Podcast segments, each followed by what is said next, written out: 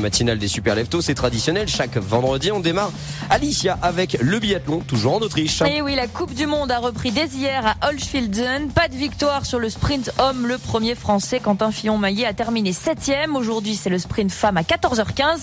Les poursuites, ce sera samedi et les mastart dimanche. La Coupe du Monde de Kobiné est aussi en Autriche, à Ramsau.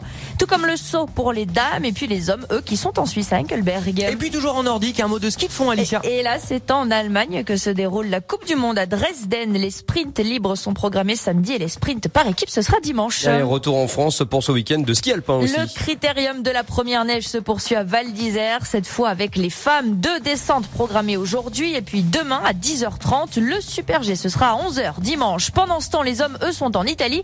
Alors il y a dans la station de Val Gardena ce vendredi pour le Super G qui partira à 11h45 et puis la descente demain. Et puis il y a les autres qui seront dans la station d'Altabad. Il y a pour le géant de dimanche. Le freestyle pose ses valises à Val Thorens avec deux courses de ski cross pour tout le monde samedi à 13h et dimanche à midi.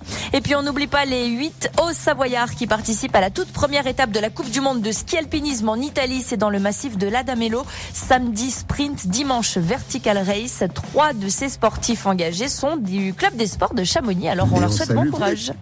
Bah, merci beaucoup, ma chère Alicia Casteras, pour euh, eh bien toutes ces annonces de compétition. On fera aussi un point à 8h15 et puis euh, n'oubliez pas, hein, lundi, on fera le point notamment sur les principaux résultats. Ouais.